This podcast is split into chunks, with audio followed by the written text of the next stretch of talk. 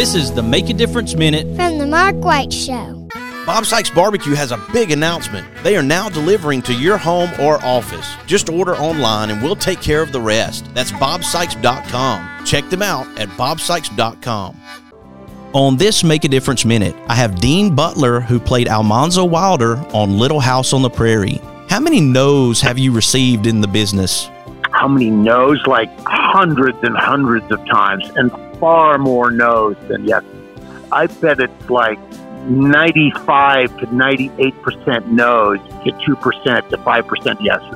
And I don't think that's an unusual statistic. Uh, you know, now there's certain people who you get to a stage where everything they do turns to gold and everyone loves them and wants them, but that's not generally how that works in anything. So, Right. yeah, more, many more no's than yes. When people see Almanzo Wilder on Yeah. Little House on the Prairie, we're looking at a guy that had probably received a few no's before you got in front of Michael Landon and got a yes. Oh my goodness, yes.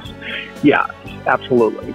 There have been a number of times, Mark, where I had gone in front of casting directors, producers, directors, and, and really believed that I had closed the deal, only to have it not happen. And one time after a reading, the producer looked over at me and just asked in a very open, happy way, Do you want to know who got the job?